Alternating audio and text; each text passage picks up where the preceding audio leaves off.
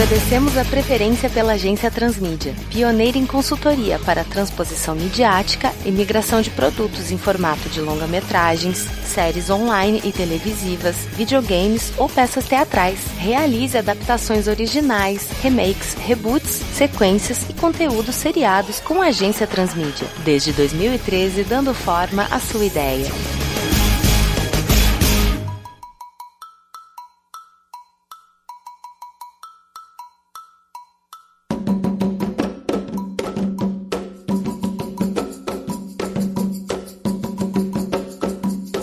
Dia, senhores. Bom dia. Bom dia. Eu estou com referências no que diz respeito à grande religião brasileira conhecida como Umbanda e eu preciso da iluminação de vocês. Eu não tenho muito conhecimento como é que funciona essa religião e preciso da colaboração de vocês. Então, por que não a gente falar sobre uma religião muito praticada por aqui que influenciou muita gente que ganha muito dinheiro por aqui também?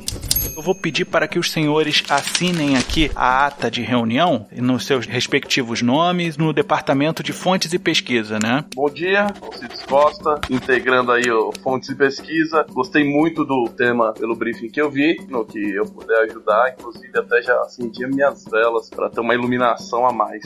Bom dia, senhores. Meu nome é Bruno Costa. Já trabalhei aqui com a agência Transmídia anteriormente, como um cliente, e hoje estou aqui na condição de consultor convidado e agradeço muito a oportunidade. Eu que agradeço seu retorno aqui e eu sou Vitor Hugo Mota, faço parte do departamento de criação e espero criar algo realmente com diferencial e muita luz com vocês aqui.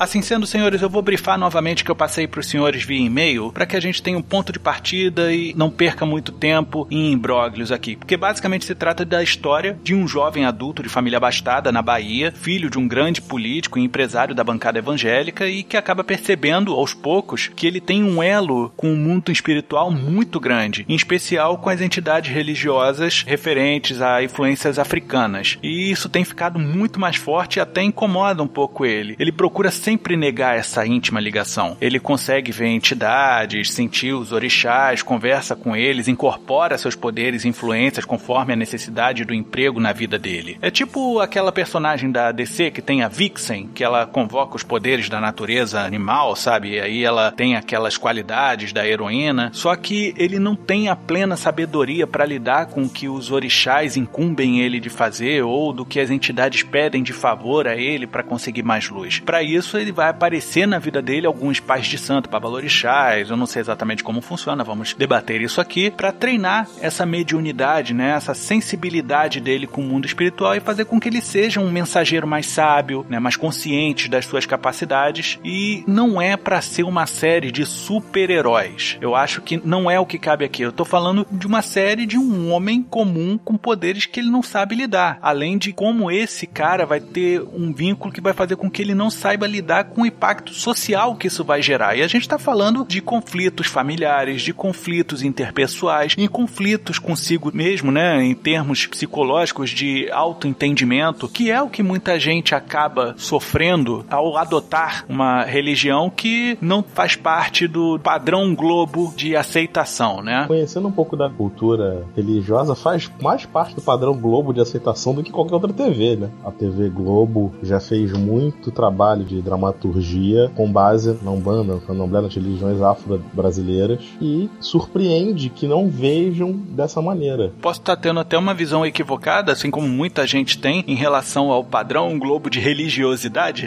o camarada, então, pode me fazer um favor? Vamos conversar sobre as origens da Umbanda no Brasil? Porque eu acho que isso aí pode pavimentar o caminho do nosso trabalho. Sim, vamos. A Umbanda, ela se inicia, na verdade, dentro do kardecismo mesmo, através do Zélio Fernandino de Moraes, que tinha os seus problemas, entre muitas aspas, e ninguém descobria, até que levaram ele para um centro kardecista, e lá foi a primeira representação de Umbanda, onde ele incorpora o caboclo das sete encruzilhadas. Então a gente pode falar que é a primeira entidade de Umbanda que pisa em solo piniquim, que incorpora em um médium. Então, a partir dali que inicia a religião da Umbanda. A informação tá correta, completa, perfeita. E esses espíritos, antigamente, antigamente eles eram tidos como de baixa evolução. Preto velho, um caboclo, um exu, algo do tipo, eram tidos como baixa evolução, onde não era permitido eles participarem das mesas kardecistas. E o caboclo, ele é muito indagado, porque, poxa, você é um índio, o que, que você tá fazendo no meio de nós? Qual que é a sua sabedoria? E ele fala, não, eu fui índio em uma das minhas vidas, mas também em uma das minhas vidas eu fui um frei. Então eu tenho conhecimento, eu tenho instrução, eu não sou um, um espírito de baixa evolução. E a partir daí eles perguntam: você tem um nome para me dar? Aí ele fala: meu nome é Caboclo das Sete Encruzilhadas. E a partir de hoje nenhum caminho estará fechado para mim. E aí ele data no dia seguinte que vai haver uma reunião grande que aí vai se dar o início da Umbanda. 15 de novembro. De 1908. Isso. Questão de prova. 15 de novembro de 1908. Pode ser até a data de nascimento do nosso personagem protagonista, né? Sim, Isso aí faria com que ele fosse mais conectado à religião, mesmo que não tenha sido nascido e criado lá Sim, dentro. faz todo sentido. Pelo briefing que você me passou, ele é nascido na Bahia. Sim, eu pensei de trazer ele na Bahia, porque tem até um nome, né, da série na minha cabeça. Eu acho interessante chamar de Todos os Santos, né, por causa da Bahia de Todos os Santos. Perfeito. E a gente tem uma integração das religiões na Bahia muito grande, né? Eu não vejo praticamente conflito religioso como a gente vê aqui no- na parte do Sudeste, Rio de Janeiro, São Paulo também vejo, de gente agredindo pessoas que são da Umbanda, do Candomblé. Eu não vejo isso lá. Tanto que até tem a lavagem das escadarias do Senhor do Bonfim, né? Posso estar errado, não sei, mas eu sei que a igreja permite e convida que as baianas venham trajadas e cientes e praticantes da sua religião para fazer aquela lavagem das escadarias. E isso dificilmente você veria em paz em outros lugares do Brasil, por exemplo. Se você pega qualquer noticiário da região sudeste, vê notícias de que crianças, filhas de praticantes da, da Umbanda, do Candomblé, são agredidas verbalmente ou fisicamente. Você vê notícia de violência em geral contra membros de qualquer outra religião não ortodoxa no Brasil. E a Bahia tem muito respeito en- entre todas as linhas religiosas.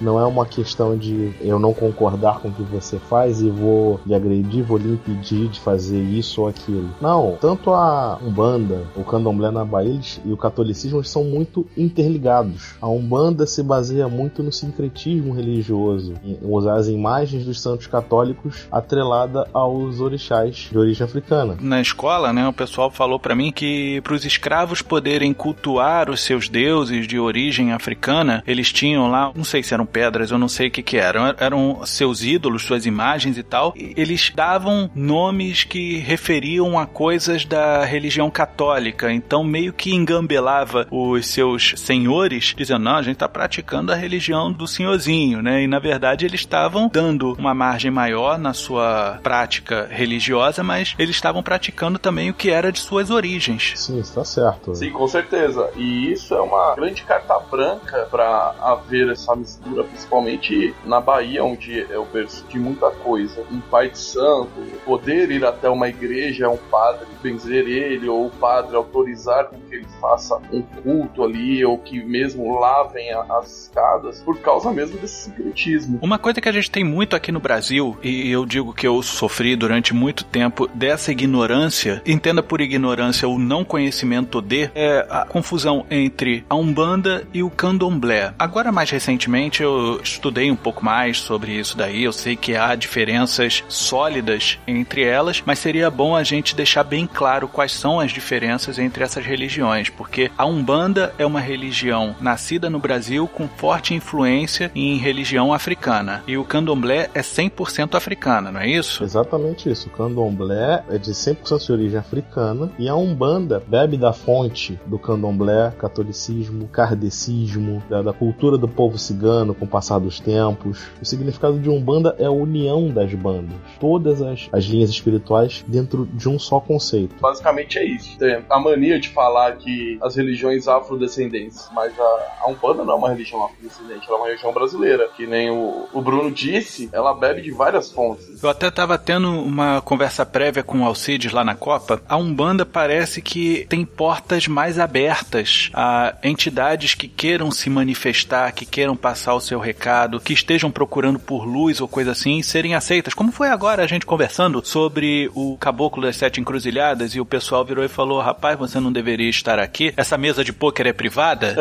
o cara virou e falou: Não, eu tô aqui, fui caboclo em uma das minhas vidas, mas na mais recente eu fui um freio ou alguma coisa do tipo. De repente, naquele momento, a porta daquela mesa estava aberta e aquela entidade se manifestou. Quantas outras entidades não quiseram se manifestar ali e não se sentiram convidadas a tal? E aí a gente tem na Umbanda um negócio muito interessante, porque você agrega ali o caboclo, que é um, um espírito brasileiro, tem o índio, o negro, né? A gente tem o preto velho e tal. Eu não sei qual é a da Pombagira, mas enfim, a gente discute depois sobre isso. Crianças também se manifestando na forma dos ereis, ciganos. E a gente tem outras particularidades espirituais participando ali, porque, pelo que eu entendi, o caboclo das sete encruzilhadas realmente encruzilhou para todo mundo. Gente, vem aqui que tá tranquilo. Todos os caminhos que vocês pegarem, vocês vão ter porta aberta aqui para se manifestar e a gente vai tentar ajudá-los de alguma forma. Partindo da premissa que é fé, amor e caridade ao seu próximo, não tem por que não aceitar espíritos que vão ajudar, até porque eles vêm de ordenanças de orixás e orixás são de ordenanças de um único Deus, né? Que alguns terreiros chamam de Olorum, alguns terreiros chamam de Zambi. Basicamente é, eles trabalham para Deus. Então não tem por que eu negar uma linha de baianos de trabalhar se eles estão trabalhando para o Senhor. Tanto é que tem alguns terreiros que há pouco tempo começaram a desenvolver a linha de cangaceiros, por exemplo. Pô, que bacana, né, cara? A linha de ciganos é uma linha que alguns terreiros começaram a, de anos para cá, trabalhar, que alguns terreiros atrás não, não trabalhavam. Antigamente, a, até a Umbanda, antigamente era a tríade, né? Preto Velho, Caboclo e... Criança. E criança. E até a Umbanda foi se reinventando. Foram chegando novas linhas, então a gente tem de marinheiro, a gente tem de baiano, a gente tem de boiadeiro, de cangaceiro. Eu vejo muito em terreiro a evolução do espírito. Por exemplo, eu já presenciei em alguns momentos comentário de um guia espiritual dando referências históricas recentes. Não porque o, o, o médium saiba ou não saiba, mas ele dá com certo detalhe de alguém que tivesse vivido naquele tempo. Não ouviu de alguém que está tentando passar para frente.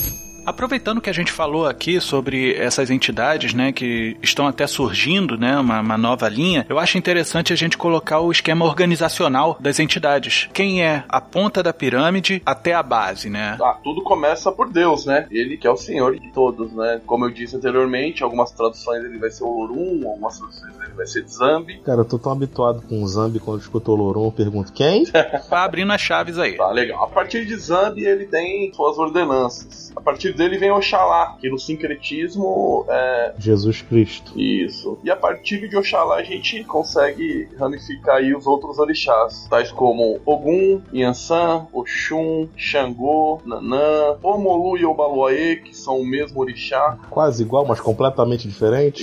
Isso. Omolu na sua versão mais velha, mais idosa, e Obaluaê na sua versão mais nova. Temos também Exu, que não deixa de ser um orixá. No candomblé, Exu é um orixá. Na Umbanda não é cultuado. Na Umbanda depende da linha. A Umbanda se divide em duas linhas separadas. Os que seguem os ensinamentos básicos do Zélio Fernandino de Moraes, no qual a Umbanda não trabalha com a linha de Exu. Você tem que fazer um trabalho em separado, em momentos afastados da casa, do terreiro para fazer. E a linha do Caboclo Mirim, que segue uma outra doutrina da, do trabalho da casa. E nessa doutrina tem o trabalho de Exu. Numa linha geral, como tudo tem seu equilíbrio, Oxalá e Exu seriam os opostos dentro de uma linha, o negativo e o positivo. Aí que a, a unificação das bandas começa a se afastar, porque cada um concede de um jeito, né? Sim, sim, claro. É que para alguns capeta é diabo e outros capeta era anjo, né? É, no ensinamento que eu tive de Umbanda, o Exu ele não é um espírito ruim, ele é o mais perto que se tem do corpo encarnado, tanto pela postura, pela liberdade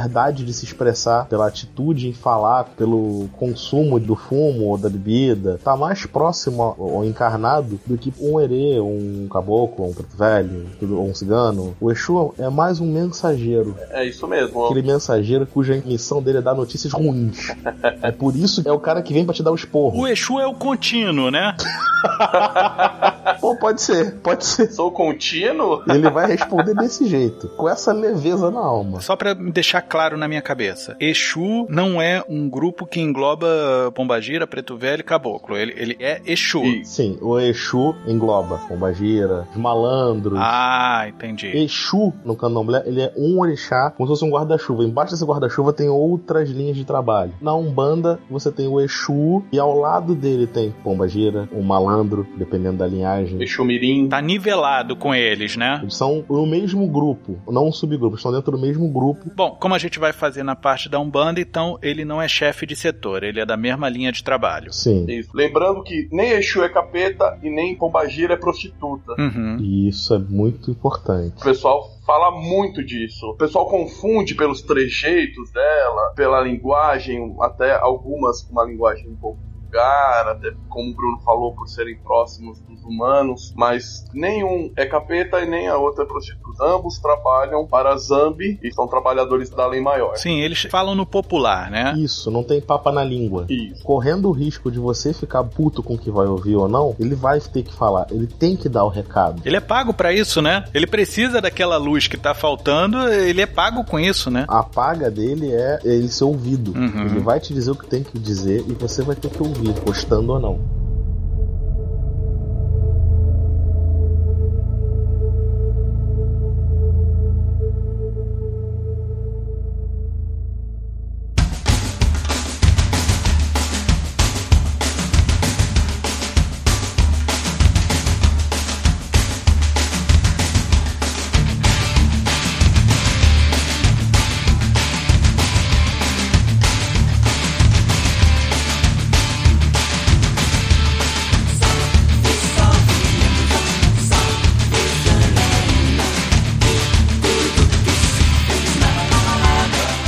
Coisa que tem dentro da prática da Umbanda que eu acho interessante a gente trazer são as guias. Como é que isso funciona? Como é que são combinações, né? Porque eu vejo que tem gente que anda com umas guias aí que parece um arco-íris, né, cara? São várias cores juntas, entrelaçadas e são combinações, né? As guias funcionam como símbolo de cada um dos orixás, das linhas de trabalho. Todo o, umbandista que trabalha com guias, que não são todas as casas que trabalham com a guia física, com o cordão, as guias variam de acordo com cada médium. Se você tem na sua orientação espiritual Ogum e Iemanjá, você vai ter uma guia vermelha e branca, que são as cores do orixá Ogum, mais ligadas ao sincretismo religioso, que são Jorge, tem a capa vermelha e o cavalo branco, e as cores de Iemanjá, que são azul claro. Aí, dependendo do médium, tem gente que carrega herança, né? O cara carrega basicamente um arco-íris de guia no pescoço. Cada um dos orixás, cada uma das entidades, elas têm vibrações específicas. O Xangô é o orixá atrelado à justiça. É ele quem julga o certo e o errado, ele que vai ter esse equilíbrio. Mas o julgamento não pode ser feito com ira, você não pode ter a raiva pesando na hora de julgar alguma coisa. Então você tem, sempre tem que ter um equilíbrio. Tem um, um orixá que vai equilibrar isso do outro lado. Normalmente que costuma dizer que são pai e mãe de cabeça de cada um, que pode ser visto também para esse personagem do que a gente vai trabalhar. Ele ter um lado muito enérgico e o outro para acalmar. O Bruno já começou a falar um pouco do personagem, né? Dessa coisa de ter um pai e uma mãe de cabeça, né? O equilíbrio deles, né? Um Xangô com uma Oxum, um Xangô com uma Iemanjá, um Ogum com uma É, Iemanjá. porque fica- ficaria muito complicado, por exemplo, o cara ser filho de Ogum com Yansan, né? O casal Dendê também ia ficar meio difícil, que é Xangô e Yansan. A Globo fez várias novelas em que tinha Mãe de Santo, Pai de Santo.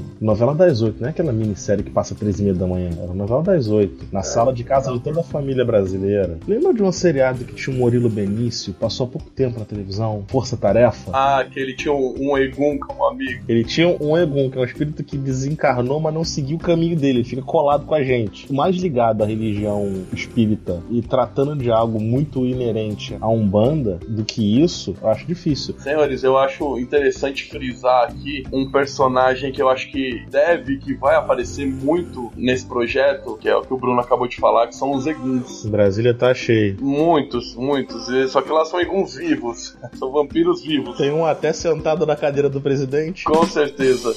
Egum nada mais é. Qualquer pessoa que fizer o desencarne, qualquer pessoa que morrer, ele vai se transformar num Egum. Inclusive, todas as entidades são Eguns, porém, Eguns com evolução. O Egum, ele fica na Terra por alguns motivos. Por exemplo, algum vício que ele tem, com drogas, com bebidas, algum assunto não terminado. Quando aquela mãezinha perde o filho e a mãezinha fica, ai meu Deus, eu quero meu filho aqui, como eu queria que ele tivesse aqui. Não deixa esse espírito descansar, então esse Egum acaba ficando junto com essa mãezinha, ele acaba ficando na Terra, não faz sua passagem para as regiões umbralinas, que é onde ele vai se tratar, onde ele vai poder pagar os seus karmas, fazer a sua balança com seus dharmas e tudo mais. E eles, muitas vezes, são obsessores, são vampiros de energia, precisam de uma ajuda, querem às vezes até falar com o ente para pedir uma oração. E eu acho que dentro do personagem isso vai entrar muito, porque imagina o quanto de que não vai pedir a ajuda dele, não vai pedir o socorro desse personagem, já que ele tem suas mediunidades de visão apuradas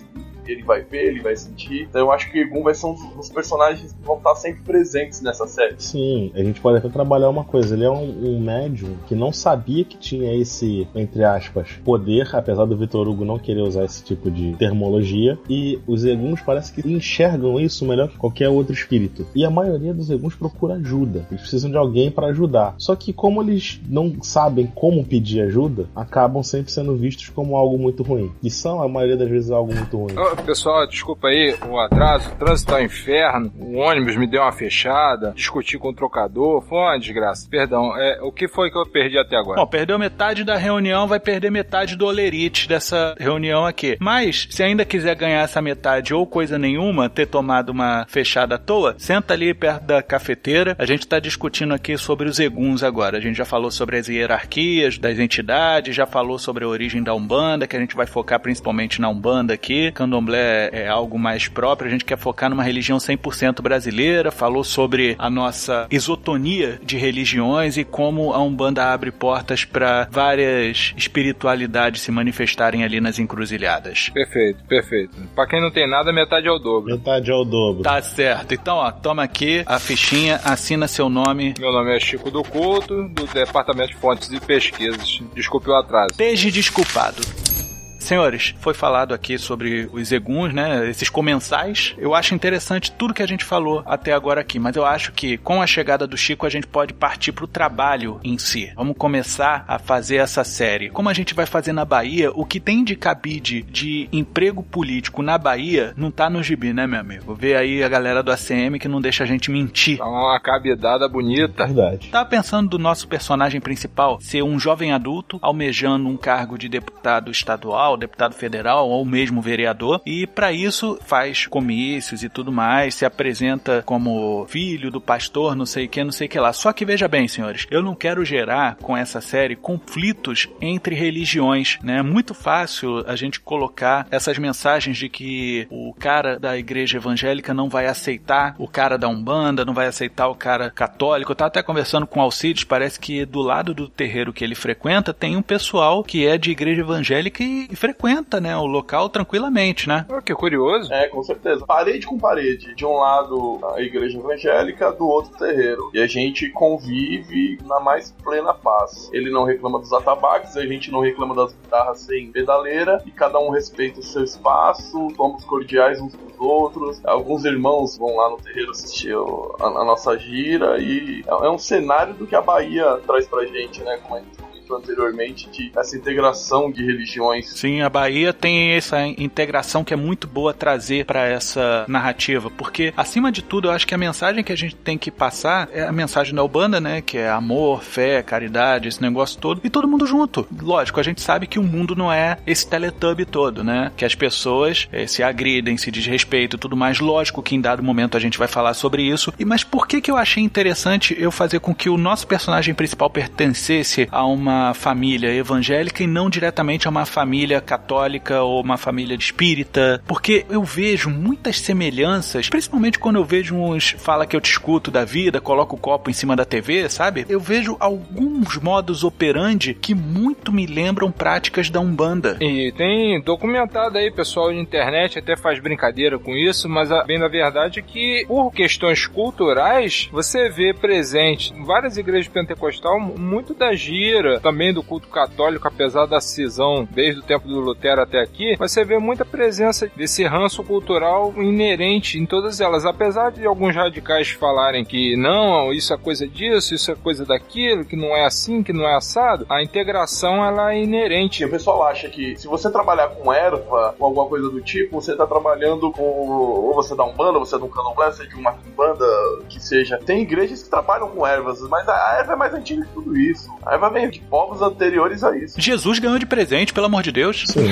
E outra, e não retratar a família do nosso personagem principal como um evangélico mal representado, como a gente vê muito por aí. Acho interessante que, de repente, desde pequeno, esse menino tinha uma sensibilidade, né? Ele era mediúnico em algumas coisas, porque existe o, o negócio da irradiação, né, Alcides? Isso, a a irradiação, ela nada mais é do que quando sua entidade, quando um falangeiro de orixá tá ali é, basicamente encostado em você. Então você não tá totalmente incorporado, você tá começando a sentir aquela aproximação, seu rosto já tá começando a se mudar, os arrepios estão, estão mais fortes, é aquela sensação. O que a gente tava conversando, do começo ele estar sempre assim, pouco antes da irradiação, assim, até ele confundir, porque ele não vai saber o que é uma irradiação, mas ele confundir tudo isso com um ímpeto de ações de algum determinado momento, de alguma determinada ação que ele possa ter. Por exemplo, ele vê um, um acidente de carro ali, o cara não quer assumir um erro, e vem aquele ímpeto de justiça dele, que é Xangô já gritando na orelha dele, tipo, olha, eu tô aqui para te ajudar. E aí ele fica com aquela forma de Xangô, de machado e tudo, e, e quer fazer a justiça a todo preço, mas ele não sabe, ele só acha que é só um calor do momento, mas já são ações de um orixá ou de alguma entidade, algo do tipo. Isso é muito interessante, porque isso aí pode mexer diretamente, que desde pequeno ele é aquelas crianças pastoras, sabe como é que é? Que já estão ministrando cultos desde pequena, porque o pai dele abriu a igreja e a igreja dele tem sido reconhecida por receber muitas pessoas atormentadas por espíritos ou alguma coisa do tipo, e eles conseguem fazer a liberação dessa pessoa, né? O descarrego dessa pessoa. Só que eles não sabem que, na verdade, as entidades estão conseguindo entrar ali na igreja e se manifestar nessas pessoas porque aquela igreja está tendo uma porta tão aberta quanto um terreiro, que eles entram ali se sentem atraídos, mas não pelo culto em si, mas pela presença do menino. O menino, de alguma forma, ele não é um avatar, né? Você falou aí sobre os falangeiros e tudo mais. De repente, ele tem uma conexão espiritual tão grande que ele se torna uma antena para essas entidades, para esses espíritos. E aí eles aparecem ali. E no momento que rola esse descarrego, eles conversam, colocam para fora. E ali eles são, entre aspas, não é o termo, né? Exorcizados, ou no caso, eles são postos para fora, realizados e podem seguir o seu caminho com a luz que eles estavam procurando. É aquela coisa do assunto mal resolvido, né? Que muitos filmes de, de espírito têm, né? Tipo a Oda May Brown, sabe qual é? Você tá seguindo uma linha muito certa, muito boa. Não é uma questão só de trabalho mal resolvido, algo mal resolvido na vida. Colocar o nosso personagem principal como um mini pastor, filho de um, um líder religioso importante, ou aquele pastor linha de frente que fala, faz propaganda, bota carro de som falando da igreja, faz e acontece. Ele seria esse personagem, só que pro, entre aspas, azar do pai, o filho começa a perceber o seu lado espiritual aflorar. Ele começa a ver em algum momento no próprio salão da igreja uma coisa diferente. Ele vê aquela teatralidade toda que muita igreja tem que falar disso. A, a ideia é basicamente essa, Bruno. Você mostrar que essa teatralidade, em alguns casos, não é teatralidade. Às vezes está acontecendo mesmo. Mas a ideia é justamente essa: você olhar e o menino, desde mais novo, passar a olhar assim alguém e puxar aquele alguém, porque ele sabe que aquele tá realmente com um problema. Não é alguém que tá ali para aparecer, tá alguém que tá ali contratado para fazer aquele teatro. Isso, ele consegue enxergar quem é que tá fingindo e quem é que não tá. Isso. Eu tava pensando até numa, numa forma interessante que o pai nunca vai imaginar que o menino ele tá tendo uma influência espiritual da Umbanda. Para ele, ele tá sendo um sensitivo protestante, evangélico, né? Então, imagina o pai colocando o obsessado, né, a pessoa que tá com esse espírito no corpo, colocando essa pessoa de joelhos. Sabe como o pessoal faz mesmo nas apresentações no púlpito, né? Coloca de joelho e fala: "Você vai sair da vida de fulano, não sei o quê". E ele faz esses descarregos do lado do menino, enquanto o pai tá olhando para baixo e colocando a pessoa de joelho, o menino tá olhando para cima, porque na verdade o espírito tá com a mão na pessoa. O menino está conversando com o espírito e não com a pessoa em si. Ele não tá olhando pra nuca de quem tá ali abaixado, participando daquela encenação. Não é encenação em si. A encenação foi só um modo de dizer mesmo. Ele tá olhando pra cima. Ele não tá olhando pro cavalo, ele tá olhando para quem tá cavalgando. Sim, ele tá olhando pra quem tá cavalgando, ele tá olhando nos olhos de quem tá comandando aquela situação. A gente pode até fugir desse estereótipo que tem, né? Mal pastor, mal padre, mal dirigente de religião tem em qualquer lugar. Tem, tem pessoas que fazem esse recurso que você falou aí. Aí, inclusive, vou botar justamente o pai desse garoto sendo um bom pastor, que ele realmente quer ajudar as pessoas, mas ele não tem o poder pra, e sim o filho dele tem. Exato. Né? É, a gente pode fazer dessa maneira e colocar também o, o pai. É um bom pastor, ele é um, é um bom líder para sua congregação, mas ele tem aquela coisa arraigada, aquele ranço, aquele preconceito com a religião espírita, principalmente por ele ser da Bahia. Ele vê aquilo. Eu vou te tudo- dizer mais, Bruno. Essa pilha errada não vai ser proveniente do pai. A pilha errada vai ser proveniente do cara que é gestor daquela igreja. Porque assim, o nosso pastor é responsável por aquela igreja tal qual um padre é responsável pela sua paróquia. Então a gente tem o pastor, que é o pai lá do nosso protagonista, e acontece muito dessas igrejas terem pastores convidados. Ele veio aqui e chamou uma galera para se passar por possuído ou obcecado de alguma forma, e o menino vê que aquelas pessoas estão fingindo. Hum. E ele fazendo toda aquela teatralidade, não sei o que, não sei o que lá, e você vai sair, não sei o que. Não vou, não vou, ó, o elevador subindo, descendo, caralho, quatro.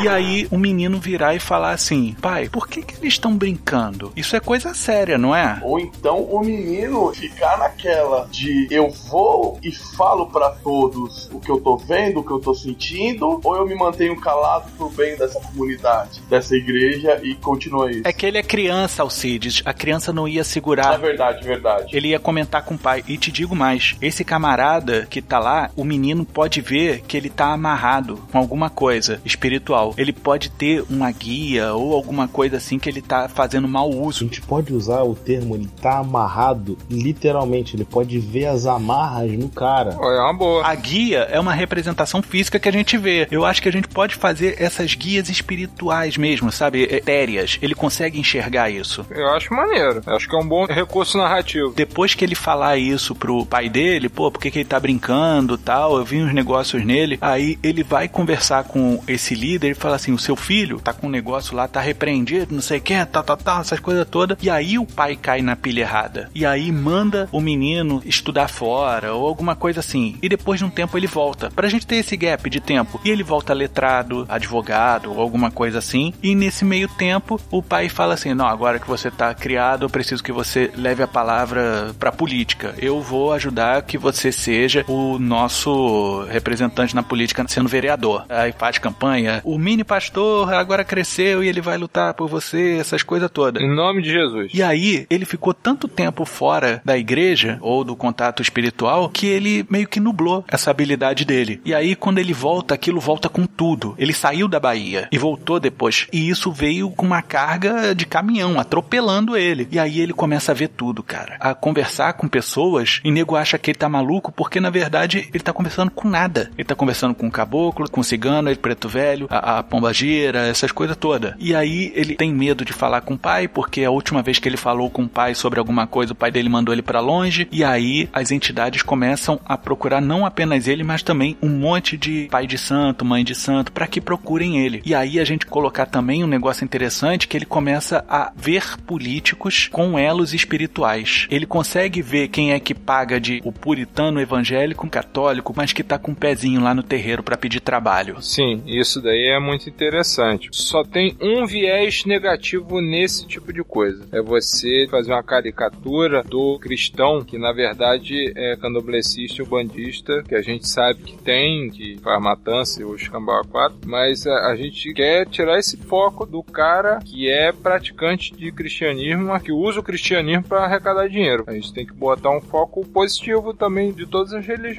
Mas a gente também não pode negar, como eu falei, a gente não vive um mundo de Teletubbies que tudo é lindo e maravilhoso, mostrar também os que fazem mau uso disso. Ah, sim, claro. Nesse ponto, sim. E uma outra coisa que eu tava pensando é que o nosso personagem ele não tem uma iluminação espiritual tão grande ou treinada a ponto dele conseguir ver diretamente os orixás. Então aí a gente coloca ele conversando com essas linhagens de Exus que a gente tava conversando anteriormente aqui. E aí ele ajuda a resolver isso, aquilo outro. Caboclo, tranca-rua, isso tudo, né? Isso tudo, cigano, índio. Agora tem a, a linhagem do cangaceiro que o Alcides colocou, é muito interessante. E outra, ele caindo sempre na negação, porque para ele isso era um dom que Jesus tinha dado para ele e de repente ele descobre que é um dom dado por Oxalá, né? Uma coisa que eu tava conversando com o Vitor antes, como ele não tem essa ascensão ainda, ele não tem essa doutrina toda a ponto de poder estar tá conversando com o orixá, dele ir através dessas entidades de uma hierarquia menor, cumprindo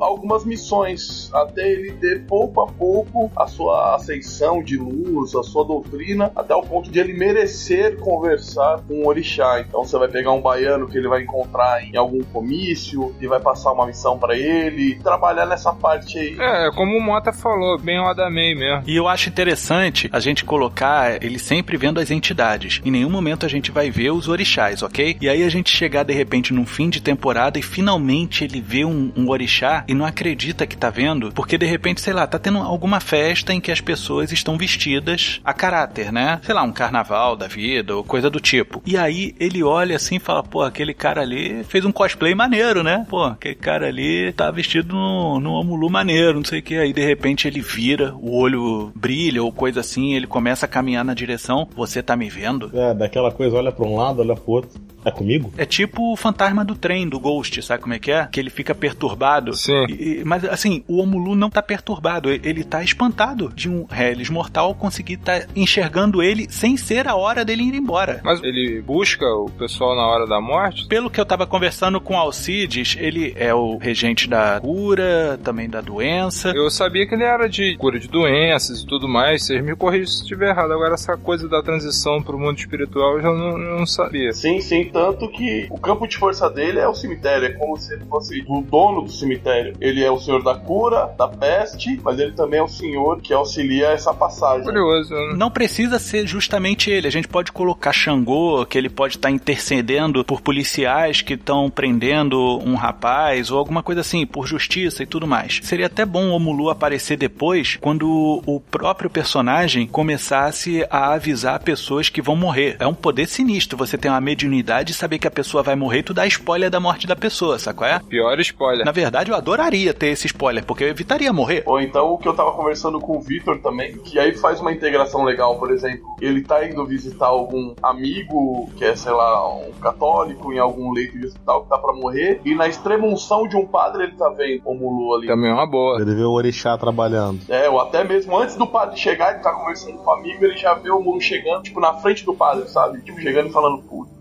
merda, vai dar ruim agora. Esse próprio amigo, ele pode ter salvado o amigo de repente umas três vezes, qual é? Tipo assim, ó, tu não sai amanhã de casa nem a cacete, brother, que tu vai tomar um carro no meio da venta. Ah, não, não, não vou nem sair. Aí o Mulu já fica puto, né, cara? Porque ele tem expediente para cumprir.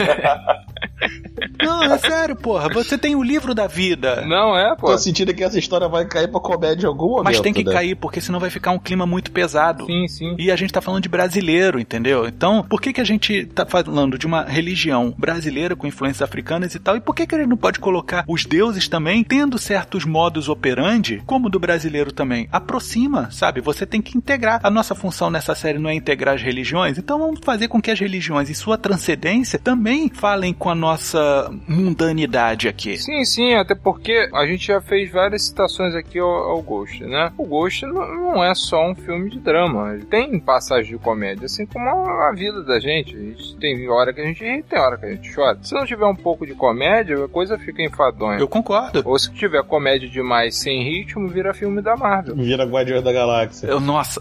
Aí imagina só, cara. Ele avisa o cara a primeira vez: não sai de casa, vai tomar carro nas ventas. Ok, aí o Omulu, cacete. Tava agendado para buscar esse cara aqui tal hora. Sacanagem, vou ter que reagendar. Aí ele vai, reagenda e tem a irradiação, né, Alcides? Ele, ih, rapaz, ó, não bebe esse negócio não que tá passado. Tu vai morrer, não come isso daí não que tá vencido. Aí tá o Omulu, caceta. Quer saber? Eu vou conversar com esse cara por mim mesmo. E é a primeira vez que ele conversa tete a tete mesmo com um orixá e fala assim: amigo, o negócio é o seguinte: sou o Mulu, sou o cara responsável que eu já tô para levar o teu amigo em três oportunidades. Você tá quebrando o meu trabalho, cara. Eu só tô cumprindo o que eu sou designado a fazer. Ah, mas pô, você vai levar meu amigo? Eu já levei tanta gente, cara. Eu, eu não tô levando porque eu gosto ou deixo de gostar. É a função. Eu tô levando porque é o tempo, é minha função, é meu trabalho. Você tá entrando no meu trabalho. Você tá entendendo o que eu estou dizendo? Aí já faz aquela crescida espiritual. Ele, não, entendi. Aí, aí no momento em que o amigo tá internado, ele pode sentir uma culpa muito grande também, porque ele podia ter avisado. Fala, porra, não faz tal coisa. Toma cuidado com o coração, você vai vai ter um ataque cardíaco, coisa assim. E aí ele vê o Mulu entrando no quarto na hora da extrema unção. Isso pode ser um momento bonito, né? E ele virar pro Omulu e falar assim: faz ele não sofrer muito. Pediu uma lei. Né? E aí o, o Omulu virar e falar: eu tô nesse trabalho há muito tempo e eu sei fazer isso do jeito certo. E vai e faz, e leva o cara tranquilo. E aí, no momento que ele leva o cara, ele consegue ver o espírito do amigo saindo do corpo. Mas isso seria mais pra uma segunda temporada, certo? Que aí já teria um contato direto com os orixás, né? Sim, a primeira temporada a gente vai trabalhar todo o pessoal da linhagem de Exu. Perfeito. A gente fazer o, o nosso personagem atendendo essas linhagens de Exu, as várias linhagens, cada episódio ele atende um e tudo mais, e ele vai estar tá praticando a caridade, né? Mesmo não querendo, não tô dizendo não querendo, mas tem aquele negócio, ah, hoje eu vou praticar a caridade. E não, ele na verdade tá praticando porque ele quer se livrar daquele negócio que tá enchendo o saco dele. E aí ele é fotografado pelas câmeras ajudando pobre, ajudando velhinha, ajudando gente doente. E isso vai fazendo a campanha dele e ele é eleito. Sim, sim, claro. Por fazer o que é certo. E isso, sem fachada alguma. Sim, claro. E nisso ele vai conseguindo luz. E essa luz vai municiando ele, vai dando carga espiritual para que ele consiga ver os orixás no fim da temporada. Sim, a limpeza de karma geral. Né? Concordo, essa limpeza, ele começa a enxergar qual é a missão dele. O fechamento dessa temporada seria ele enxergando a missão dele. E a gente pode fazer todo esse trabalho dele começar a ver um orixá, um outro, uma situação, visualmente enxergar a amarração que tá no corpo de um. A gente pode até botar que é uma coisa que acontecia há muito tempo, há anos atrás, que a pessoa que falava que tá vendo isso, tá vendo aquilo, ele ia parar onde? Hospício. Hospício, ou, ou ia ser exorcizado em tudo que é canto. Ou, é, só que nesse caso, a evolução social, a evolução familiar dele faz ele procurar uma psicóloga. E a gente cai numa psicóloga que é espírita, que dá uma orientaçãozinha, procura algum lugar para ver esse outro lado. Que você não tem nada de problema psicológico. A gente pode apontar e falar assim, procura ver isso. Mas tem que tomar cuidado, Bruno. É, vou te falar. Ó, minha psicóloga era praticante de yoga. Aí você vai falar, o que, que tem a ver com isso? Bom, ela falava que eu tinha que fazer yoga, que ia me relaxar. Só que isso é uma prática física. Um psicólogo nunca vai fazer uma orientação espiritual. Exatamente. Não concerne ele ainda, mas se o cara tá tendo visão, ó, a primeira coisa que ela vai fazer é mandar o cara para um psiquiatra para fazer um tratamento conjunto e a base de remédio. É, então. Olha, tem uma coisa que a gente pode abordar os dois, porque o que você falou, Chico, tá coberto de razão. É. Concerne a um psicólogo da orientação de comportamento psicológico, né, como você lida com a sociedade e consigo mesmo, mas não espiritualmente. Você não pode ter esse bypass para falar e orientar espiritualmente. A gente pode fazer com que sim, essa psicóloga seja espírita, mas que não, ela não oriente dentro do seu consultório. Ela pode virar e falar assim: "Meu amigo, como psicóloga, eu atesto que mentalmente você tá são, que você tá se questionando, o que já é muito bom, mas enquanto psicóloga eu também não posso lhe dar uma orientação sobre como lidar com isso. Mas o meu expediente acaba depois da consulta após a sua, e em duas horas eu posso estar no bar aqui embaixo, onde eu não sou sua psicóloga. Bom, bom, uma boa, uma boa virada. Eu tenho uma outra proposta. Quando ele começou a falar, quando criança, pro pai, que ele via determinado tipo de coisa, ele começou o tratamento pedagogo psicológico que hoje a gente já conta até no Sistema Único de Saúde. Começou a ser medicado já na fase de infância. Foi até fim da adolescência, foi para a capital, continuou fazendo tratamento, mas já estava melhor, já estava fora daquilo tudo, já não via mais nada e parou os remédios. Ah, você já está melhor, você não vê mais nada, já pode reduzir os remédios. Aí parou de fazer. Quando ele volta para casa, já tem essa coisa toda e tem esse embate com toda essa cultura religiosa própria da Bahia, da terra dele, aí que ele volta a ver as entidades. Isso você daria um espaço até do jeito que você coibiu o corpo dele de estar sincronizado com a harmonia da natureza e de tudo que nela habita, esses medicamentos foram minando ele. Então, quando ele parou e voltou para casa, já com tratamento suspenso, tudo mais, desde a infância até o fim da faculdade, por isso que veio com tudo, como disse o Mota, essa mediunidade nele. Eu acho que seria aí que a gente teria que encaixar o psicólogo e o psiquiatra e o tratamento em si. Utilizar o psiquiatra e, e, a carga de medicamentos dá um ar de doença. E não é doença. Mesmo que eu entenda o que você está falando, mas eu estou falando de um público que vai assistir isso, sabe? Sim. E o cara é um mini pastor. E aí o mini pastor tem lá o pai que vende o garoto como sendo a galinha do dos ovos de ouro, né, da sua igreja, né, o diferencial. E aí você coloca esse moleque pra começar a ir no psiquiatra, tomar remédio, essas coisas. O que que os fiéis vão pensar? Que o garoto tá muito assoberbado com essa vida de pastoreiro que foi demais pra ele. Eu vou simplificar, cara. Os fiéis simplesmente vão falar: o moleque é maluco. É, ah, com tem- certeza. tem essa com coisa. certeza. Vão falar que ele é maluco. Exato. E aí vai começar a perder fiel. Não só perder fiel, mas nem falar que ele é maluco, mas vai ter um que vai falar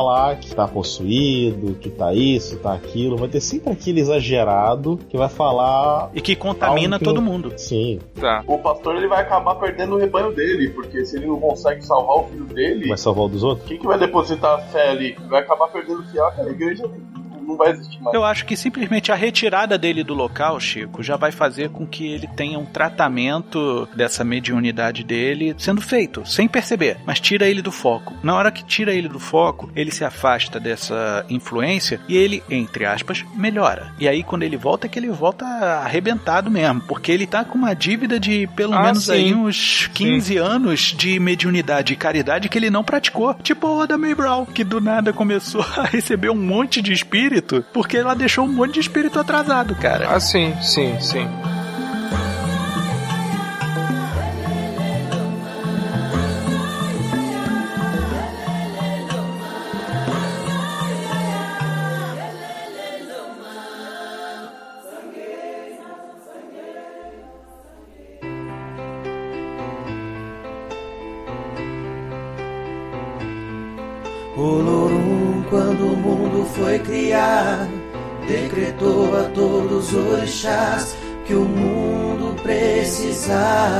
De algum som.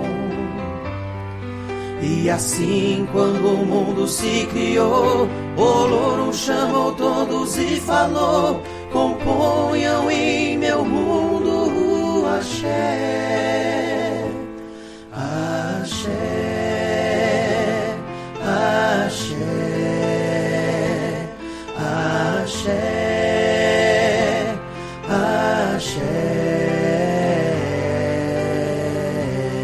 Senhores, pensando ainda na primeira temporada, na Umbanda a gente fala muito de vidas passadas, né? Uhum. De karma e dharma, as coisas que você fez de ruim, as coisas que você fez mal. E se algumas missões dele não foram resgatar rusgas que ele teve anteriormente em outras vidas com outras pessoas? Vamos supor que uma secretária dele, ele assassinou ela em uma outra vida, ou ele teve, sei lá, botou fogo nela numa fogueira, e uma das missões dele é consertar isso hoje em dia, só que ele não sabe como fazer isso, como consertar alguém que ele tacou fogo em uma outra vida. Eu acho que isso, além de trazer uma, uma leveza pra série, vai cortar um pouco de só, ah, eu vou pagar só com verdade. Então acho que traz uma, uma mudança assim também no, no enredo que ele pode ter outros personagens principais. E claro que vai ter um pouco de humor, porque é como que ele vai explicar pra uma pessoa, às vezes ela é uma católica, uma evangélica, uma pessoa que não acredita em nada, um ateu, como que ele vai explicar que ele tem que ajudar ela? Isso aí me lembrou muito, Alcides, uma parte de uma série do, com o Jason Lee chamada My Name is Earl, Sim. que ele tem a lista do karma e ele tem que resolver esses karmas dele e aí tipo, a cada um karma que ele resolve, ele acaba adquirindo dois karmas ruins na sequência. Eu acho interessante e mais interessante seria se todas as resoluções de vidas passadas fossem de assuntos bestas. Ah, Isso ia ser legal mesmo. A gente encrenca com cada besteira, cara, na nossa vida, e que a gente leva isso pro túmulo sem resolver, e de repente a gente deixar essas porra, tipo, tu roubou minha galinha, sabe como é que é? Como ele falou, a gente pode também fazer missão de um cara que claramente, pela opinião pública da localidade dele, está sendo acusado de um crime que não cometeu. E só ele, por ter essa mediunidade e ter ouvido de um tranca-rua, que o cara é inocente. Cara, imagina se ele chama o tranca-rua depor. Pô, é. Porra, Ele, ele vira assim pra uma pessoa que é testemunha lavrada pra aquele caso e fala assim: vai naquele cara lá, tá entendendo? Aí ele manda a entidade incorporar.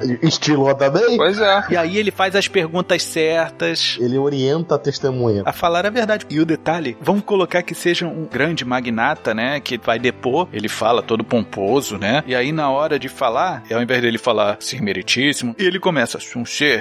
Ele dá aquela escorregada, né? Dá, dá.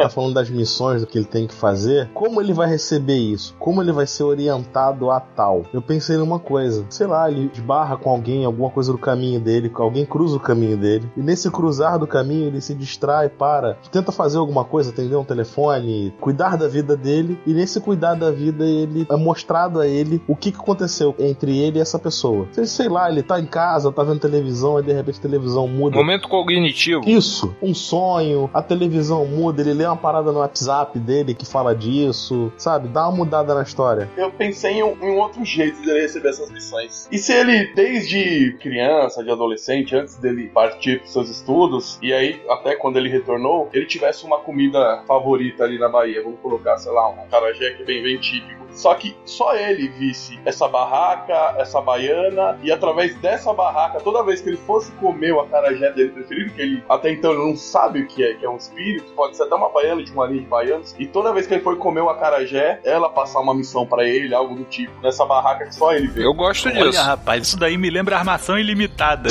Sim, pensei na hora Ah, Boa. também. E eu achando que a série ter um tom sério, né? Tem o tom sério, por exemplo, tem o negócio das missões, né? Que as, as linhagens de Exu vão falar com ele e tudo mais. Mas tem o negócio da irradiação, que eu acho que isso a gente não pode deixar de usar também na primeira temporada, não vendo os orixás, mas tendo as influências deles. Imagina se de repente, nesse caso em que ele vai ajudar um cara que é inocente, mas que nego tá querendo colocar ele pra pagar o pato, um cara lá pra pagar o pato e ele protege o cara, querem pegar o nosso personagem na porrada. Tipo assim, meu irmão, tu tá se envolvendo com coisa muito mais perigosa do que você imagina. Então a gente vai ter que te dar um corretivo, a gente vai quebrar tuas pernas. E aí nessa hora, meu irmão, baixa um algum Oxóssi, o cacete a quatro, baixa não, né? Irradia. Ele se sente influenciado, Encosta. encosta, né? Vamos dizer assim. Ogum, Oxóssi, seja lá o que for, encosta nele e ele começa a lutar tipo demolidor mesmo, meu irmão. A porrada estanca, luta pra caralho. Pode ser um malandro também. Um Zé Pilintra da vida. né? Exatamente, pegar, comer o cara na capoeira. Não, eu gosto disso. O, o que eu tô dizendo é pra começar a mostrar a irradiação do negócio. Mas os Exus não incorporam nele, nem encostam nele. Ele não recebe essa galera. Ele conversa com essa galera. Aí que tá. Você pode fazer um, um malandro de pole pra ele. Como ele sendo um rock, ele um pole. Abaixa, chuta a canela dele. E ele vai se livrando de É três maneiro, caras. eu gostei disso. Mas eu faria ainda melhor, cara. Vamos dizer que ele tem um conhecido que é um velhinho aleijado. Anda na cadeira de roda e tudo mais. Você não vai fazer isso. Eu vou, claro que vou. A porrada vai estancar, não sei o que. E o malandro incorpora no velho. O velho levanta da cadeira de roda, começa a lamber nego de porrada, chute, e AU, e os cacete a quatro. E aí senta de novo. E ele, e, lógico, na hora que a gente for ver a cena, quem vai estar lutando é o cara que vai interpretar o malandro, não é o velho. Não vão fazer o velho pular Sim, que nem claro. uma pulga. Vai usar aquele recurso de cena pra mostrar, igual o próprio Ghost que a gente citou tanto, de transformar o espírito. O que no- vale é o conteúdo. o cavalo no cavaleiro. Essa vai ser a vez que o Ogum não vai tocar o nosso personagem. E sim, o malandro vai incorporar no velho aleijado. Porque olha só que absurdo. Aí quando o nego for denunciar na polícia, o velho aleijado, o cara que tava com ele, baixou a porrada na gente, não sei o quê. Aí o- o- os policiais, você tá de sacanagem, né, meu amigo? O velho é aleijado. O cara chega, tem essa confusão, vão querer meter a porrada nele. Ele tá andando em alguma rua sombria ali no, no, no centro de Salvador. Ele vai entrar nessa briga, vai entrar nessa surra. Acontece isso quando a polícia chega com o velhinho se ajeitando na cadeira. Aí todo mundo fala: O que aconteceu aqui? O cara da cadeira deu uma surra na gente. Ele quieto. Pode até dar um detalhe na mão dele marcada de como se tivesse saído de uma briga. Mas ele assim: Como assim eu briguei com alguém? Tô na cadeira de roda, porra. E uma outra coisa que eu tava pensando na influência dos orixás. Imagina que ele, pô, é chegado numa menina lá, só que ele não tem aquela expertise de chegar em mulher. E aí a gente coloca um Oxum na parada, sabe qual é? Dando aquelas dicas Barry White pra ele. O Oxum vai chegar pra ele, vai chegar, ó. Quer fazer ela ficar na boa contigo?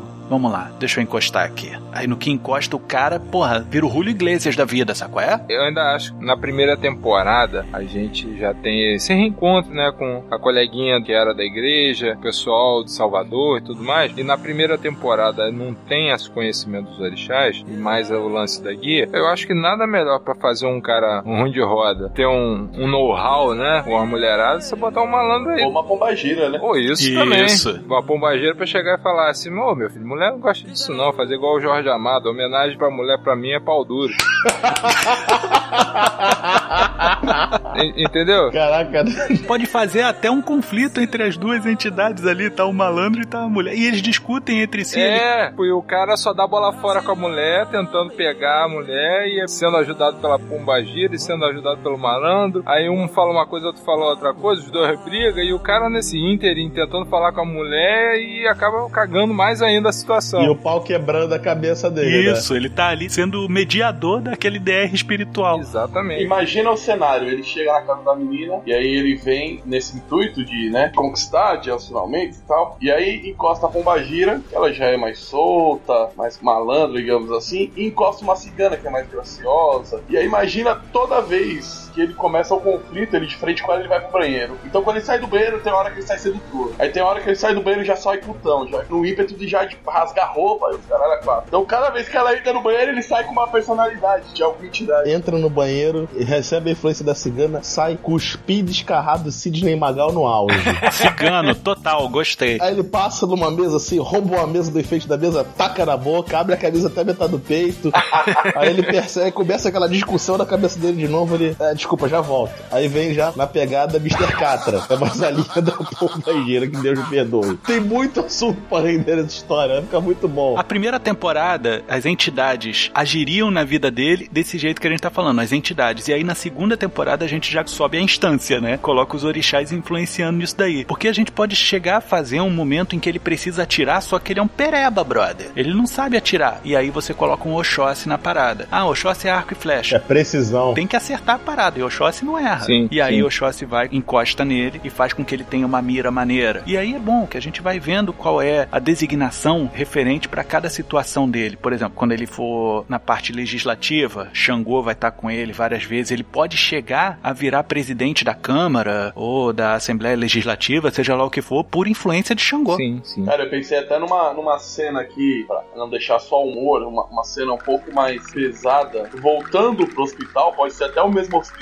onde ele perdeu aquele amigo lá, que o Mulu levou e tal. Pode ser a cena do nascimento do filho dele. No contrário de Omulu, a gente tem Nanã. Ela é a senhora das águas curvas. Ela ajuda as pessoas fazendo a passagem para esse mundo. Ela ajuda no nascimento. Ajuda na chegada, né? Isso, e o outro ajuda na partida. Uma cena que seria icônica, assim, a esposa dele tendo, e ele já com contato com os orixás, a esposa com os filhos no colo, Nanã ali, fazendo o trabalho dela e tal, e ela já nos filhos, e aí ele olha pra fora, como vindo e girando a maçaneta e entrando na sala. Caraca! Pra já pegar o filho. Porra, aí. E aí sai Nanã e Omulu com os filhos no colo, com o filho dele no colo, e tipo, encerra, sabe? E, tipo, a cena, ou talvez a temporada. A gente pode encerrar. Final de segunda temporada. Porra, cara, eu fiquei bolado aqui. A simbologia vai ficar pouco complicada, mas a gente pode fazer o seguinte: ele vê aquela confusão do parto, ele vê a porta se abrir pra algum enfermeiro, algum médico, alguém ajudar a entrar e ele não, ele não pôde ficar na sala de parto, e ele vê Nanã e o Mulu de mão dada com a criança, saindo do quarto. Agora, com quem ela vai sair daquele quarto é que fica na dúvida. Ou então até após o parto, já na sala, ou talvez no momento de primeira amamentação, uma, uma gravidez de risco, um neném que já nasceu com algum problema, ele vê Nanã ali e ele vê pelo vidro o Mulu chegando e ele quer impedir, ele quer segurar aquela porta, ele não quer deixar ele entrar porque ele sabe que. Ele fica em pé na porta. Eu tenho uma sugestão dessa cena. Parto complicado, né? Bebê atravessado, tem que fazer cesárea às pressas e tudo mais. A criança foi encaminhada pra UTI. Tá tudo bem com a mulher, o marido foi lá na UTI visitar a criança. Quando ele chega, tá Nanã cantando pra ninar o menino. Aí ele fica tranquilo, Nanã tá ali. E ele vai chegando mais perto e vê a lágrima de Nanã batendo no vidro. Nesse momento, quando ele olha, olha pro filho, pra lágrima, e a porta se abre e o Mulu entra. Ah, Os dois pegam ele e vão embora. Agora, eu que sou de fora, deixa eu dar o meu pitaco, né? Porque eu tenho que falar pelo público geral. Eu acredito que ele podia estar fazendo algum tipo de comício, algum tipo de manifestação política, fica sabendo que a esposa tá dando a luz e que é um parto complicado, e ele chega para acompanhar o parto. E quando ele entra na sala de parto, no fundo da sala, aí sim, tá Nanã e tá Omulu. Terminou, acabou. Não precisa falar mais nada, porque alguém vai chegar e alguém vai sair. Agora, será que é o bebê que tá chegando e já vai sair? Ou será que é a esposa que vai sair? Termina perfeito. É, Boa, também é um- boa. Sim. É um gancho e tanto pra terceira temporada. Um bom gancho, é um bom gancho. Bom começo de uma terceira temporada. 嗯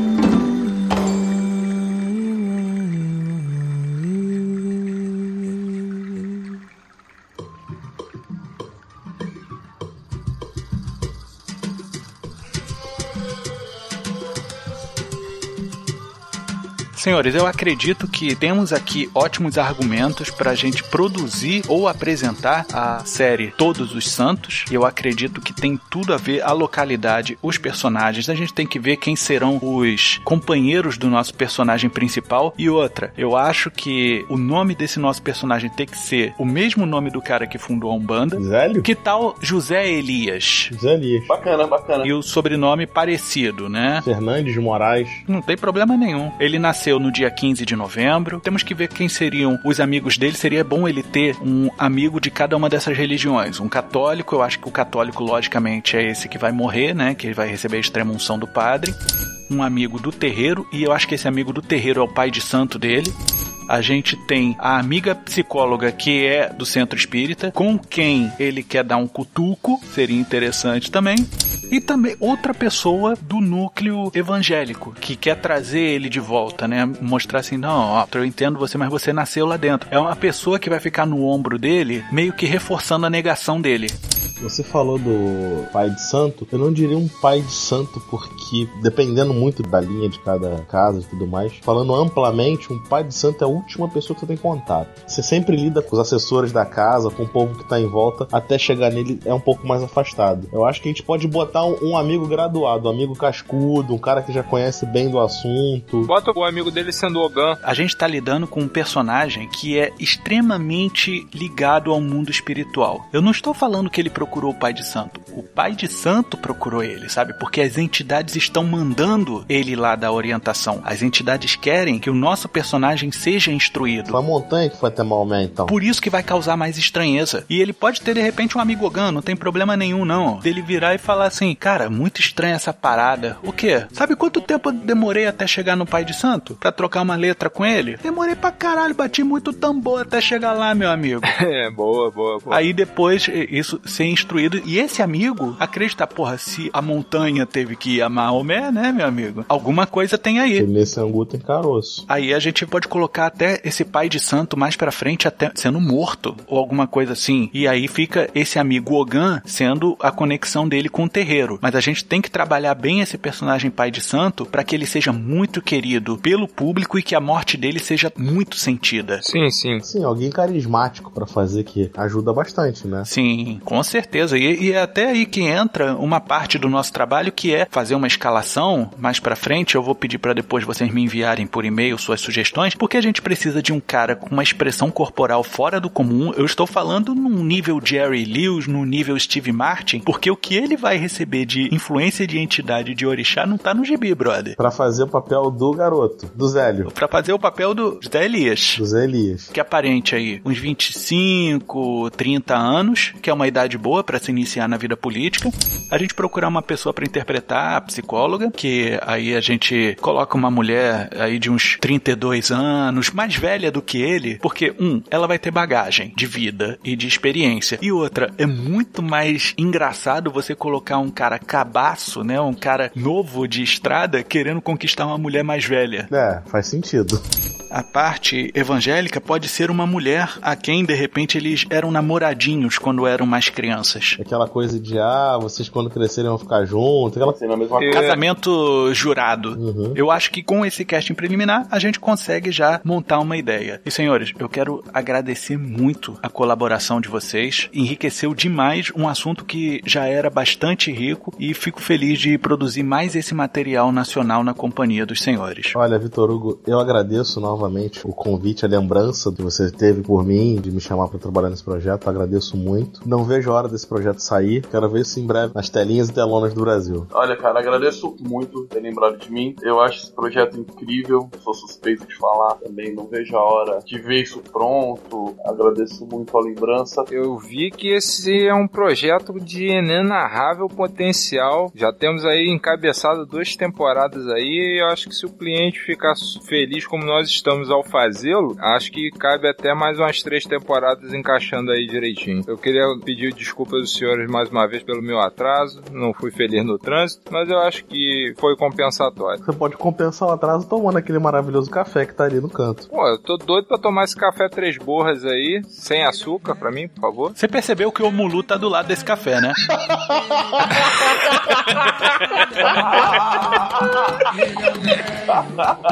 É muito velho, ele carrega as falhas na mão. Ele é um velho, é muito velho, ele carrega as falhas.